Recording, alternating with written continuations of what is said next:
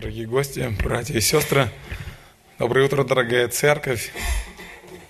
Сегодня мы будем говорить о том, чего людям сегодня так не хватает. Мы будем говорить о том, чего людям так не хватало всегда. То, о чем человек мечтает и то, в чем он так нуждается, мы будем говорить о мире. Говоря сегодня слово «мир», будем говорить не о том, что нас окружает – не об этом физическом мире, не о физическом веществе, но мы будем говорить о состоянии мира. Однажды Фома Кимпийский, богослов, который жил в XIV веке, сказал такие слова. «Все люди желают мира, но так мало тех, кто желает принять условия мира, кто готов позаботиться об источнике мира, о том, что даст мир». Знаете, несмотря на то, что прошло уже достаточно много времени, с 14 века по сегодняшний день, но вот эти слова, которые он сказал тогда, так давно, казалось бы, они и сегодня отражают с вами настоящую реальность. Дело в том, что на протяжении всей своей истории человек является свидетелем этой постоянной нехватки мира, постоянных каких-то конфликтов разного рода междоусобиц, войн, разного рода вражды. В докладе Организации «Врачи мира против ядерного оружия» сообщается, что за последние пять тысяч лет насчитывается приблизительно пять с половиной тысяч войн. Только подумайте, пять тысяч лет истории и пять с половиной тысяч войн. В 20 столетии произошло больше, чем 250 войн, в которых погибли в общей сложности около 110 миллионов человек. Что просто для сравнения, по состоянию на 2014 год население Германии составляло 80 миллионов человек, 80,7 миллионов человек. Исследования, которые проводили университеты Орвика в Великобритании и наш здесь университет Гумбольта в Германии показало, что частота войн между государствами с 1870 года по 2001 год росла в среднем на 2% в год. Каждый год на 2%. Ученые полагают, мы сейчас не будем обсуждать, правильно или это или нет – они полагают, что главными причинами этого стали экономический рост и появление новых границ. Мы не будем сейчас судить об этом. Также ученые подсчитали, что в 2011 году в мире произошло 338 военных конфликтов, 38 из которых были причислены к категории особо жестоких. 20 из них это крупные войны. Точно так же 2014 год, прошедший год, сложно назвать мирным – военные конфликты на востоке Украины, которые по сей день не прекращаются, военные конфликты в Ливии, Сирии, в Ираке, непрекращающийся, непрекращающийся конфликт в Израиле, в Центральной Африке, где враждуют мусульмане и антимусульмане. Южный Судан, где конфликтуют христиане и мусульмане. Афганистан, Сомали, непрекращающийся религиозный конфликт между мусульманами и христианами в Нигерии – это просто несколько из этих, из этого списка.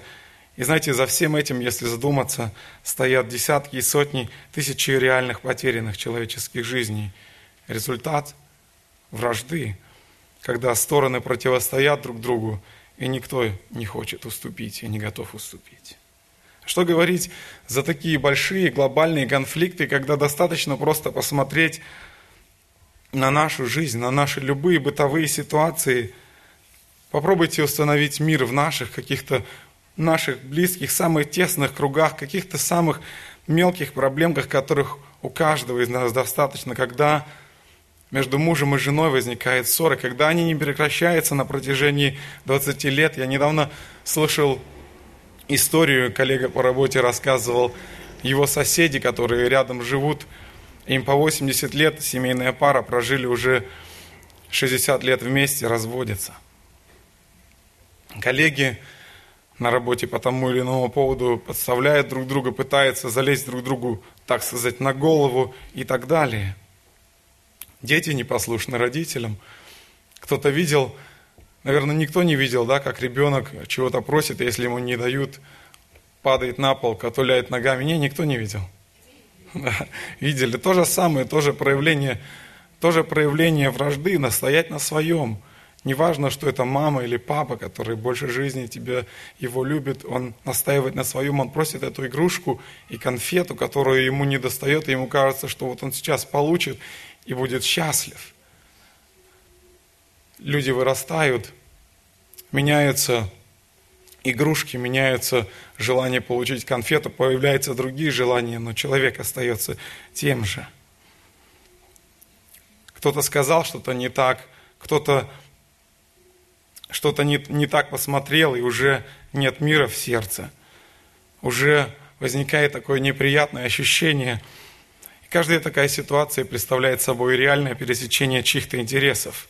И для того, чтобы установить этот мир в такой ситуации, одна из конфликтующих сторон должна отказаться от своих интересов, должна уступить.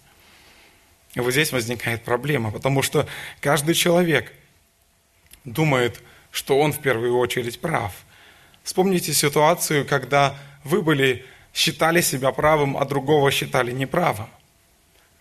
Обычно это возникает в таких ситуациях, когда вы не ожидаете, когда это возникает спонтанно. Не может быть ни в церкви, ни среди братьев и сестер, а где-то, на работе, на улице, где вдруг какое-то противостояние возникает, кто-то, чья-то, чье-то слово вам не понравилось, и, как правило, в такой ситуации каждый видит рациональное объяснение своих интересов и считает, что его точка зрения достойна первоочередного внимания, потому что это он сказал. И в таких ситуациях часто люди готовы стоять до конца ради правды, ради своей правды, может быть, настоящей правды, но ради этого готовы потерять мир. И, к сожалению, часто так бывает в церквях, когда верующие люди готовы стоять на своей правде, готовы стоять на своих традициях, готовы стоять на каких-то вещах и ради этого отказаться от мира. Очень часто из-за этого в, церкви, в церквях возникают разногласия, расколы и так далее. Где источник этого мира? Как ему научиться, что делать, чтобы иметь этот мир? Бог в своем слове очень четко характеризовал мир, в котором мы живем. Послание, послание к римлянам он говорит через, через апостола Павла, говорит, они не знают пути мира, нет страха Божия перед глазами их. И это характеристика не только тех людей, того времени, когда жил апостол Павел, но это характеристика наша с вами сегодня. Это о нас сказано, они не знают пути мира, нет страха Божия перед глазами их. Это сказано о людях, живущих сегодня. Да, сегодня Существуют разные человеческие организации, которые пытаются решить проблему отсутствия мира, специальный миротворческий контингент, которые люди, специальные солдаты, которые участвуют в решении военных конфликтов, различные консультанты, психологи, которые готовы предложить свою помощь, которые как бы пытаются решить проблему отсутствия душевного спокойствия у людей в различных ситуациях. Но они не решают этой проблемы до конца. Никто не способен из людей дать настоящего мира, потому что Священное Писание говорит, проклят всякий, надеющийся на человека и плоть, делающий свои опоры. Ни один человек не может дать настоящего мира. Мы живем в мире, который не знает пути мира. Это огромное благословение для нас сегодня, братья и сестры, что мы имеем Слово Божье, которое мы можем изучать, которое мы можем смотреть, из которого мы можем научаться, как мы можем жить. И я хотел бы, чтобы мы сегодня с вами вместе, глядя на наш сегодняшний отрывок, который мы будем читать, смотрели на свою жизнь и сравнивали, насколько мы имеем этот мир, насколько мы наполняемся этим миром, насколько он проявляется в нас – насколько мы нуждаемся в нем. И мы нуждаемся в нем, как я уже сказал, достаточно ситуаций в нашей жизни, начиная с самых маленьких и заканчивая самыми глобальными, когда кто-то сказал что-то неосторожно, и уже нет мира в сердце. Когда уже есть натянутые отношения, когда уже есть конфликт, когда он готов разгореться. Давайте обратимся сейчас с вами к тексту Священного Писания, который записан в книге пророка Исаия в 9 главе. Откройте вместе со мной сейчас ваши Библии, если э, у кого-то есть возможность, можете посмотреть здесь. Паша уже открыл этот текст.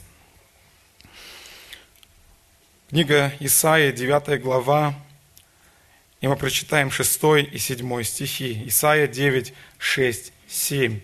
И здесь написано, «Ибо младенец родился нам, сын дан нам владычество на раменах его, и нарекут ему имя чудный, советник, Бог крепкий, Отец вечности, князь мира, умножению владычества его и мира нет предела на престоле Давида и в царстве его, чтобы ему утвердить его и укрепить его судом и правдою отныне и до века ревность Господа Саваофа соделает это.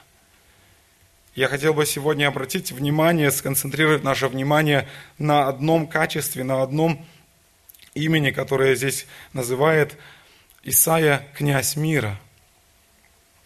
Он говорит здесь это пророчество об Иисусе Христе и называет его князем мира.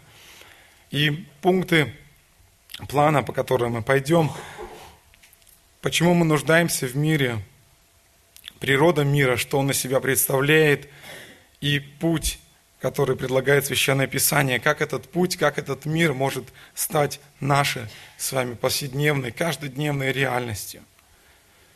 Итак, первая наша нужда в мире – как вы знаете, Священное Писание говорит о том, что проблема отсутствия мира начинается с Эдемского сада, потому что человек восстал против Бога, потому что там человек начал враждовать против Бога. То есть люди встали однажды на тот путь, когда они противопоставили себя Богу.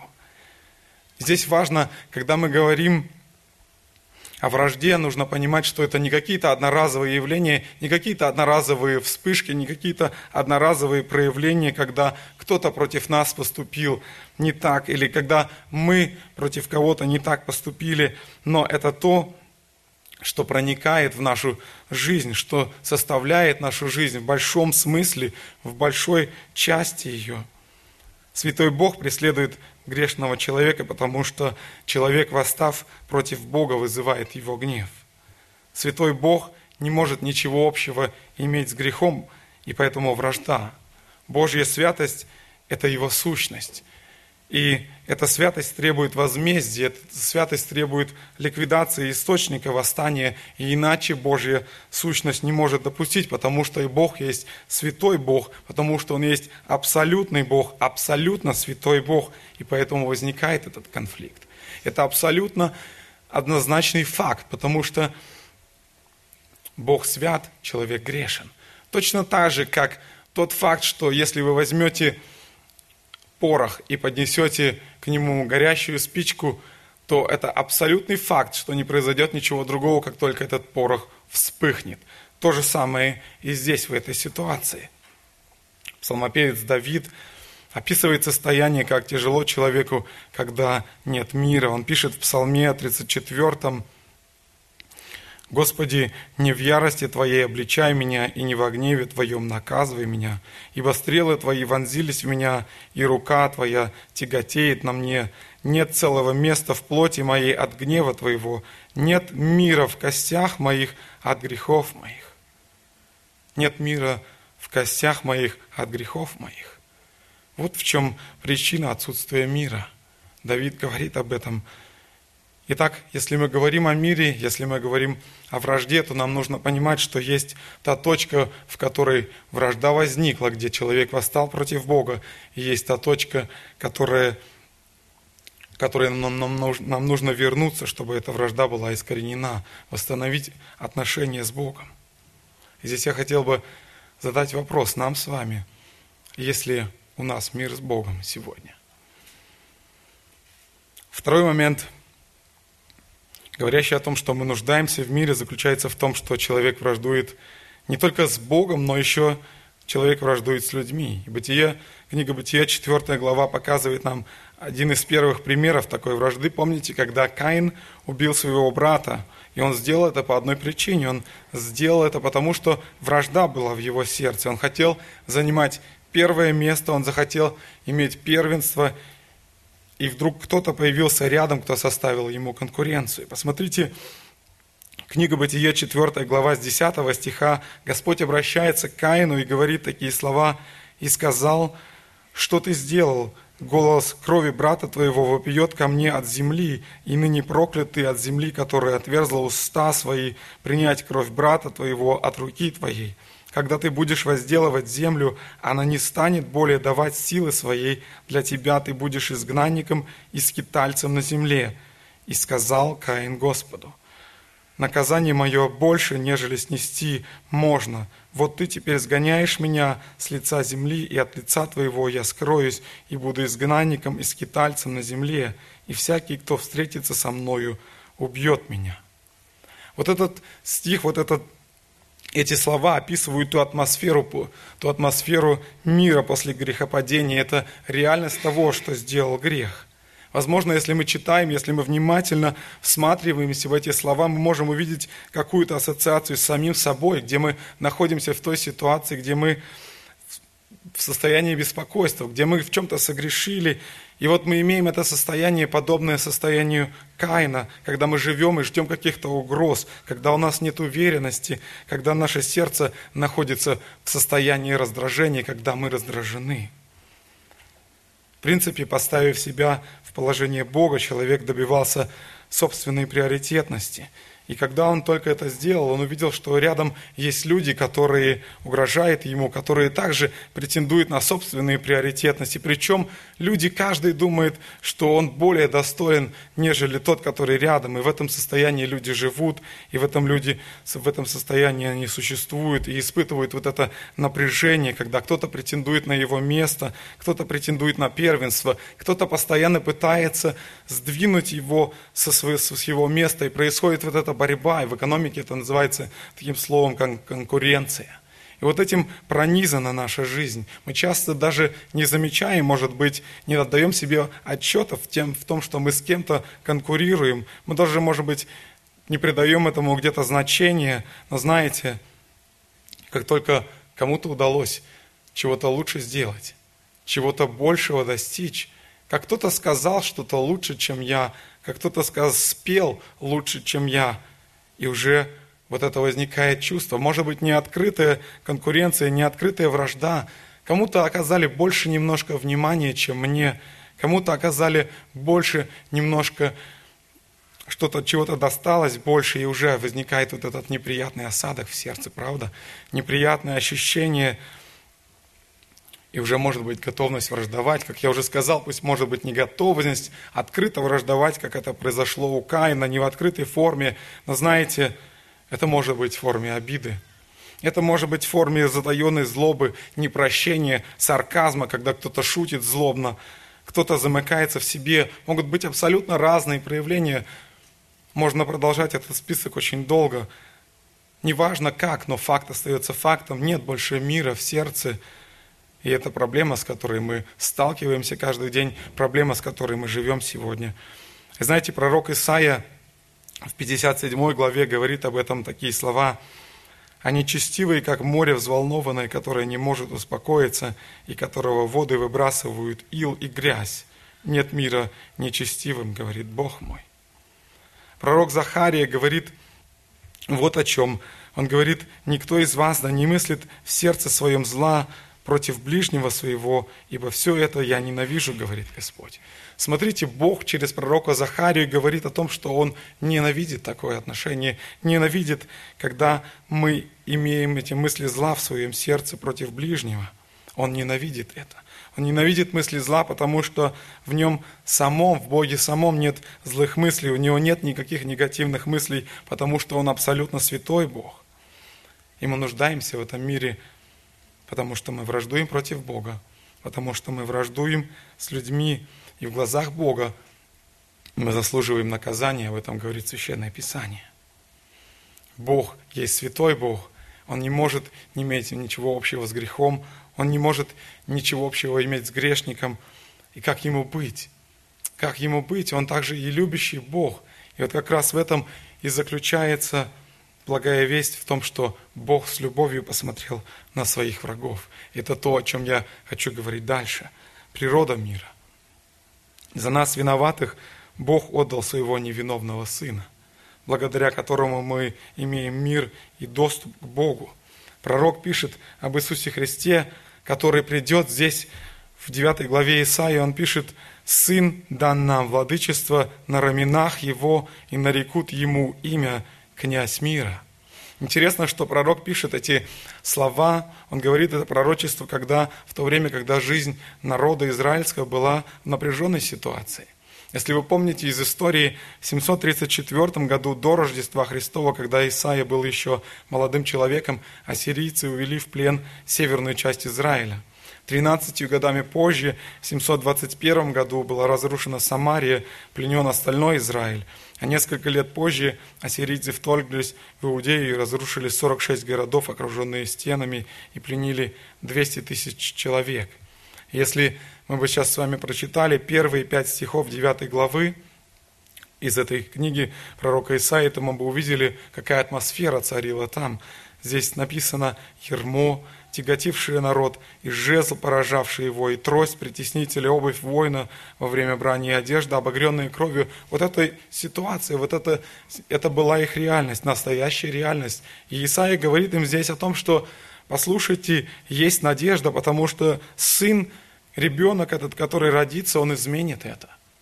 Он называет Иисуса Христа князем мира. Кстати, интересно, мы знаем, что в Библии есть еще один персонаж, который назван тоже князем мира, это дьявол. Сам Иисус о нем говорит, вот идет князь мира, ничего не имеет ничего во мне. И очень важно, чтобы мы знали, что здесь речь просто в переводе слова, когда речь идет о сатане, используется в оригинале это греческое слово «космос», которое означает дословно «украшение», «прекраса», «вселенная», «земля», «система», «мировой порядок» и «человечество».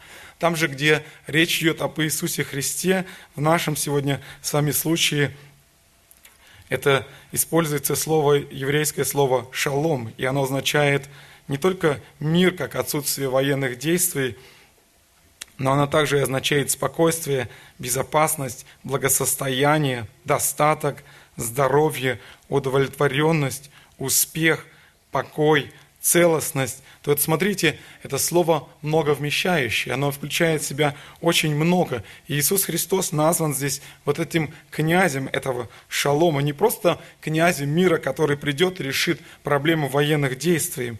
Мир, который предлагает Иисус Христос, он гораздо шире, он гораздо обширнее, он несет этот шалом. Можно понять людей, которые находятся в ситуации военных действий, как эти люди в израильтяне, когда находились в той ситуации, как люди, любые люди, которые находятся в ситуации войны, как сегодня люди на Украине. Если бы мы находились в такой ситуации, то точно наверняка, точно так же мы желали бы этого мира, мы желали этого установления мира, этого окончания военных действий.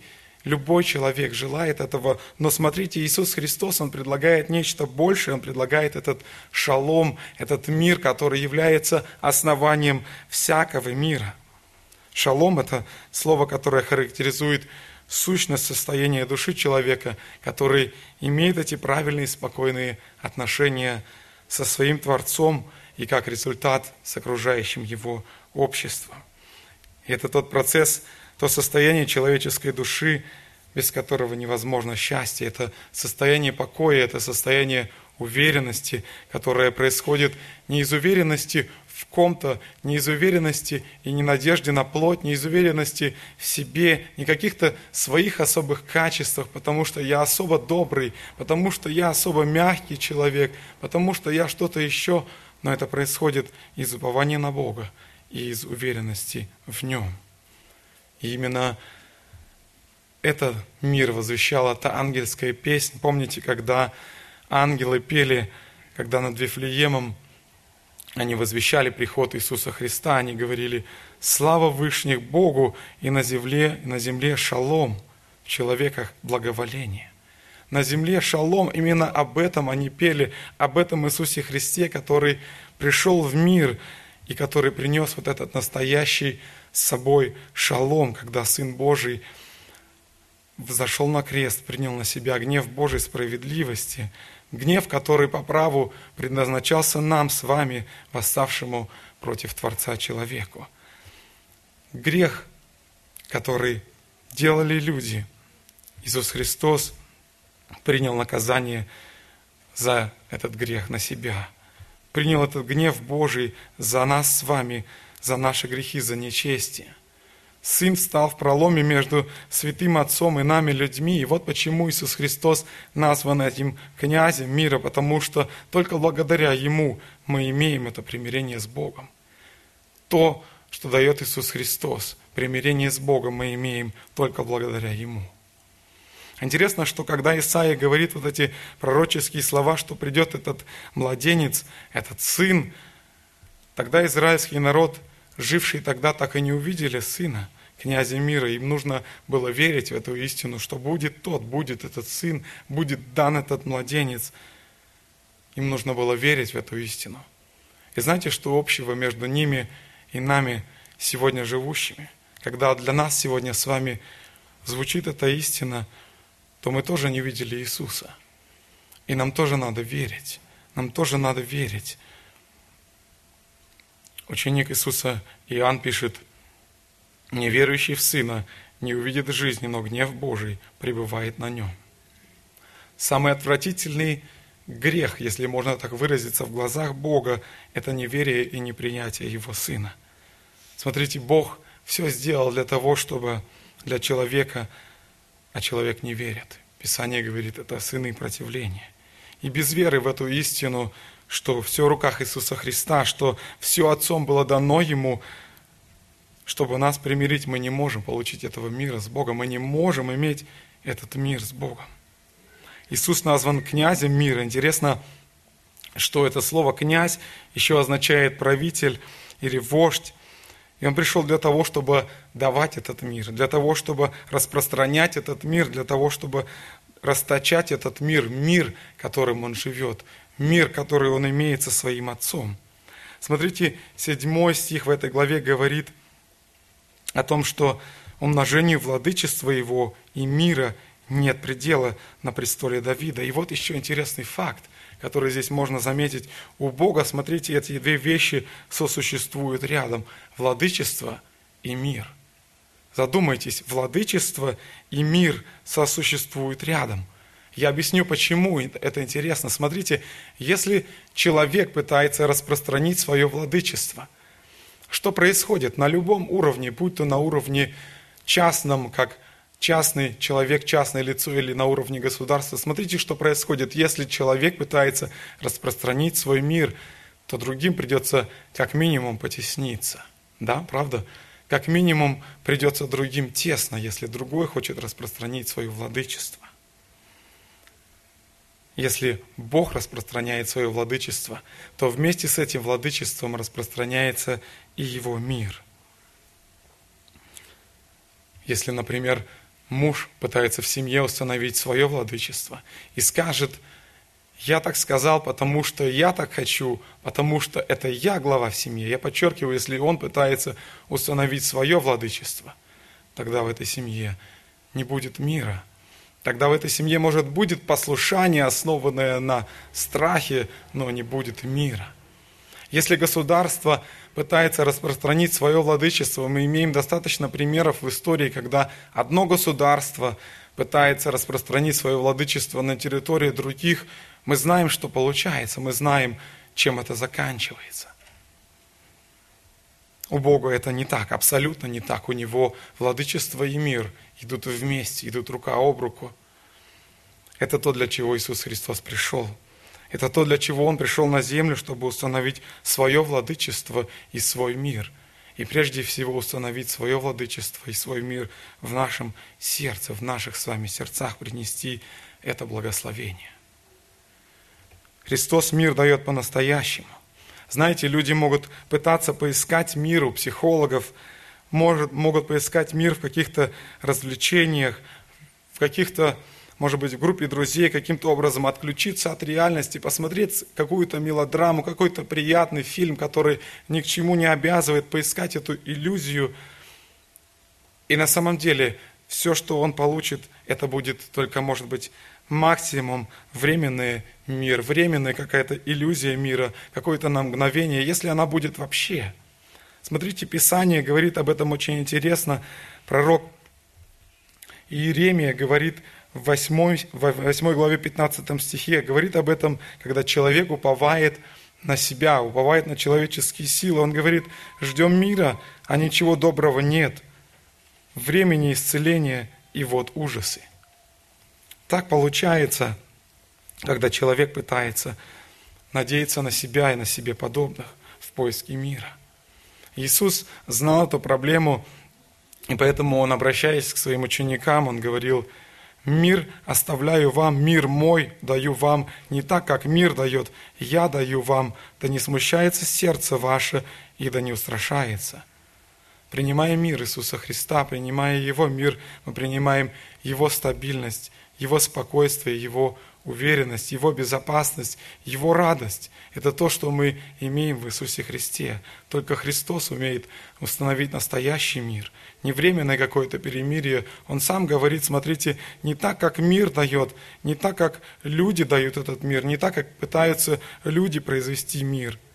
Люди, как мы уже сказали, пытаются искать этого мира. Трудно жить без мира. Людям нужен мир – но люди очень часто не понимают этой взаимосвязи или, может, проще сказать, не хотят понять этой взаимосвязи, что мир приходит только тогда, когда человек имеет мир с Богом, когда он позволяет Богу наполнить свое сердце, когда он позволяет Богу наполнить его мышление, поменять его ощущение реальности, менять человеческие чувства. И вот здесь опять интересный факт. Заметьте, чтобы позволить Богу делать это, наполнять нас Его миром, нам нужно позволить Ему наполнять Его владычеством. Нам надо позволить, позволить Ему владычествовать в нашей жизни. Важный факт. Давайте запомним этот факт. Мир Божий приходит только с Божьим владычеством в нашем сердце. Пророк Исаия говорит об этом умножении владычества Его и мира – нет предела. Владычества и мира нет предела. Невозможно принять мир от Бога, не приняв Его владычество. Только тогда мы будем иметь мир, когда мы подчиним свою жизнь Иисусу Христу, когда мы позволим Ему поменять наше мышление, поменять наши оценки, наши взгляды, наши стремления. Поэтому, если у кого-то из нас нет сегодня мира в душе, нет мира в сердце, нам нужно обратить внимание, это единственный способ обратить внимание, насколько Господь является тем владыкой, тем господином в нашем сердце, в нашей жизни, является ли Он царем нашей жизни и насколько Он является царем нашей жизни. Исайя в 48 главе говорит об этом благословении, когда мы подчиняем жизнь Богу. Смотрите, 48 глава пророка Исаии, 17 стиха, он пишет так. Так говорит Господь, Искупитель твой, святый Израилев, я Господь, Бог твой, научающийся тебя, научающий тебя полезному, ведущий тебя по тому пути, по которому должно тебе идти. О, если бы ты внимал заповедям моим, тогда мир бы твой был бы как река. Тогда мир твой был бы как река. Люди ищут мира, в самых разных вещах, а Бог говорит, если бы ты внимал заповедям моим, тогда мир твой был бы, как река. Эти слова относятся и к нам сегодня с вами, когда Бог обращается через Исаию к человечеству и говорит, если бы вы внимали заповедям моим, тогда мир бы был как река. Если мы хотим этот мир Божий иметь в себе, хотим иметь его каждый день и постоянно, нам нужно подчинить его владычеству себя, свое сердце, нам нужно внимать его заповедям, и другого пути нет. И тогда мир будет как река, и тогда хватит этого мира на то, чтобы он распространялся и на тех, кто рядом с нами, и на тех, с кем у нас, может быть, натянутые отношения, и на тех, с кем, может быть, у нас, о ком мы только думаем, у нас мурашки по коже, которого человека нам неприятно видеть, и на него нам хватит мира. Мы говорили о том, что все люди желают мира, всем людям нужен мир. Мы говорили об источнике мира, о том, кто является источником этого мира, кто дает. И теперь третий пункт – путь к миру. Сказали вначале, упомянули Фому Кимпийского, который сказал, все люди желают мира, но так мало тех, кто готов позаботиться о мире, о том, что даст мир.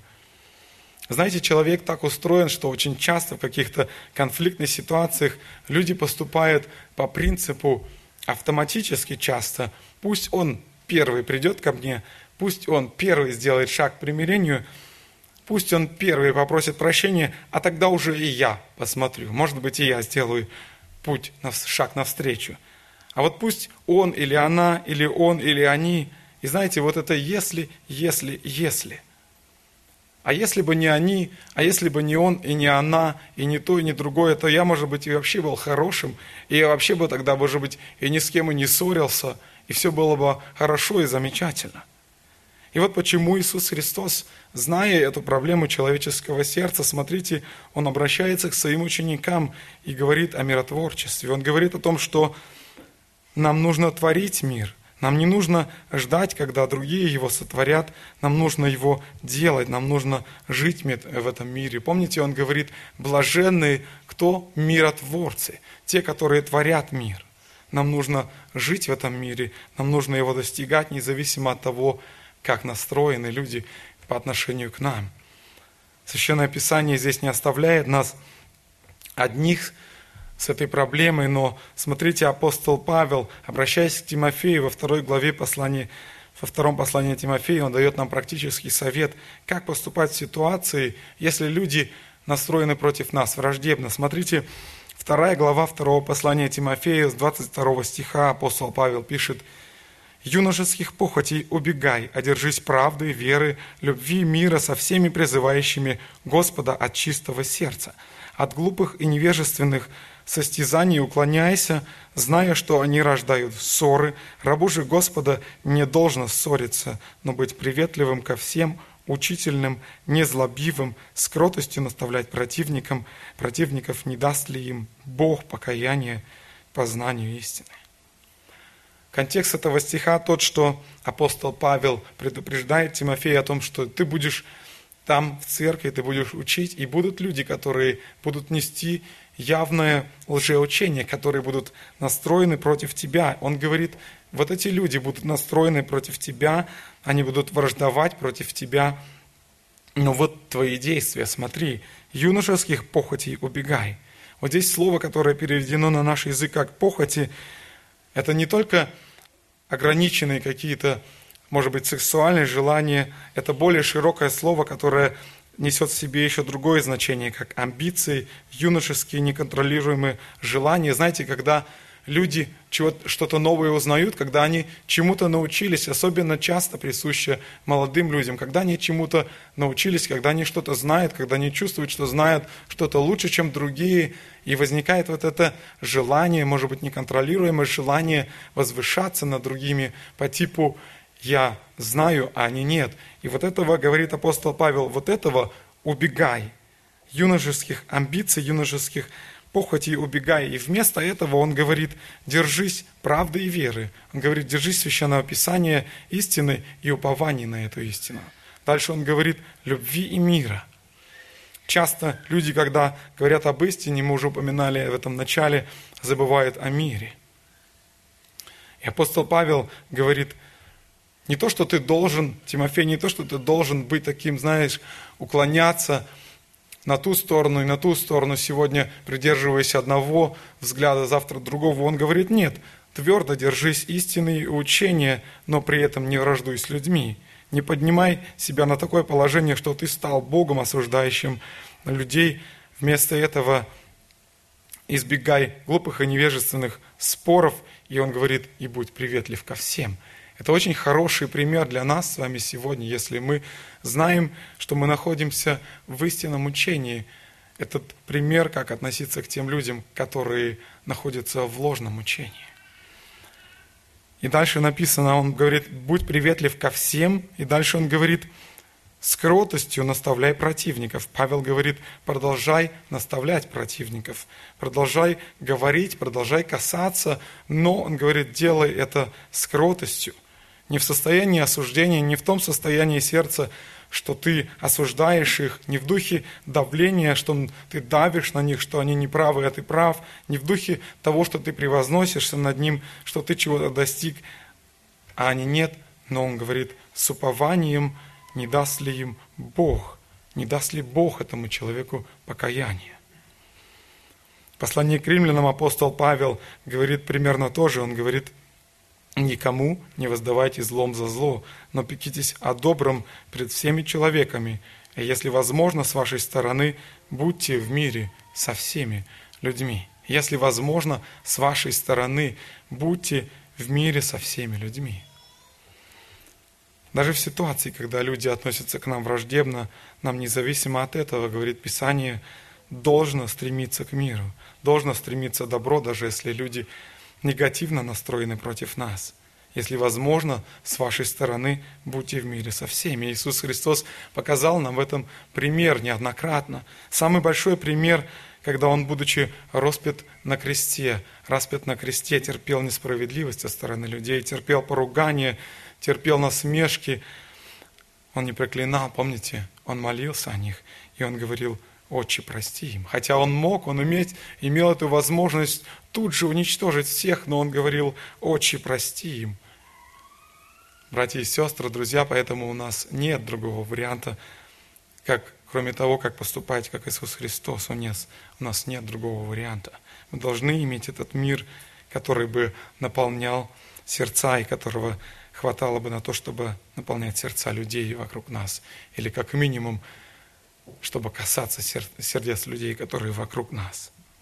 Послание к филиппийцам написано интересно, как мир Божий может быть реальностью для нас, независимо от тех обстоятельств, в которых мы находимся, независимо от тех беспокойств, которые нас окружают, может быть, каждый день.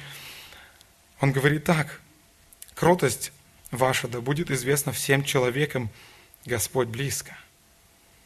Он утешает, он говорит, кротость будет ваша известна всем человекам, потому что Господь близко. Не заботьтесь ни о чем, но всегда в молитве и прошении с благодарением открывайте свои желания перед Богом. И смотрите дальше, он говорит, что происходит тогда. И мир Божий, который превыше всякого ума, соблюдет сердца ваши и помышления ваши во Христе Иисусе. Смотрите, этот результат, непревзойденный результат, который можно получить только от Бога и мир Божий, который превыше всякого ума соблюдет сердца ваши и помышления ваши во Христе Иисусе. Кротость ваша, он говорит, это отречение от зла, чтобы люди знали нас как людей незлобивых, как людей мягких, и вместо того, чтобы иметь беспокойство, возложить свое упование на Иисусе Христе, на Иисуса Христа, найти умиротворение в Нем – тот же Фома Кимпийский, которого мы упоминали в начале, написал также однажды, если вы хотите давать мир другим, научитесь иметь его прежде в себе. И апостол Павел, и апостол Петр, простите, пишет о том, как это возможно устанавливать мир вокруг в том обществе, где мы живем. В том обществе, где мы находимся с вами. Первое послание Петра, он пишет – Ибо кто любит жизнь и хочет видеть добрые дни, тот удерживай язык свой от зла и уста свои от лукавых речей, уклоняйся от зла и делай добро, ищи мира и стремись к нему. Смотрите, что происходит. Получая этот мир от Бога, распространяя этот мир вокруг, служа им тем, кто нас окружает, тем самым мы служим Господу. В послании к римлянам Павел пишет об этом – Ибо Царствие Божие не пища и питье, но праведность и мир и радость во Святом Духе. Кто сим служит Христу. Мы служим этим Иисусу Христу. Однажды придет время, когда мир, о котором мы сегодня читали, о котором мы читаем в Священном Писании, о котором мы так много говорили сегодня, о котором говорил Иисус Христос, станет реальностью для всех людей, которые будут жить тогда. Это начнется в тысячелетнем царстве, и это будет продолжаться всю вечность. И пророк Исаия пишет об этом в 32 главе. Он говорит так, «И делом правды будет мир, и плодом правосудия спокойствие и безопасность во веки. И делом правды будет мир, и плодом правосудия, спокойствие и безопасность во веки. Слава Господу, что мы можем сегодня уже имеем эту возможность присоединиться к этому Божьему миру, который дает нам Иисус Христос, который мы получаем через веру в Иисуса Христа, через веру в то, что Иисус Христос принял наказание вместо нас за наши грехи, через веру в то, что мы принимаем, что Иисус Христос примирил нас с Отцом, и мы можем иметь этот мир теперь с Богом. Я хотел бы сегодня, чтобы каждый из нас мог, смотря в этот текст Священного Писания, через который Бог обращается к нам, чтобы мы посмотрели каждый в себя, внимательно посмотрели в свое сердце, имеем ли мы покой в своем сердце. В мире ли мы с Богом, со своим Творцом? Можем ли мы предстать перед Ним с открытым лицом? Можем ли мы сказать, что в нашей жизни нет никакого конфликта? Можем ли мы сказать, что в душе всегда светло и спокойно – Можем ли мы сказать, что мы всегда с успехом противостоим искушениям и греху? Можем ли мы сказать, что мы всегда побеждаем в борьбе с похотями и страстями? Можем ли мы сказать, что мы имеем добрые отношения с родителями, с мужем, с женой? Можем ли мы сказать, что мы имеем эти добрые отношения с коллегами на работе, с теми людьми, с которыми, может быть, мы случайно встречаемся единожды и больше никогда не встретимся в жизни, на этом жизненном пути. Можем ли мы сказать, что мы были в мире с ними? Если нет, если это не так, если мы снова вынуждены признавать, что находимся в состоянии борьбы, лишены этого покоя, лишены этого мира, то тогда нам ничего от другого не остается, как обращаться снова к Иисусу Христу и просить восстановления этих отношений. Просить милости Божией, которую Он богат и которую Он готов дать нам без какого-то ограничения. Давайте мы будем сейчас молиться.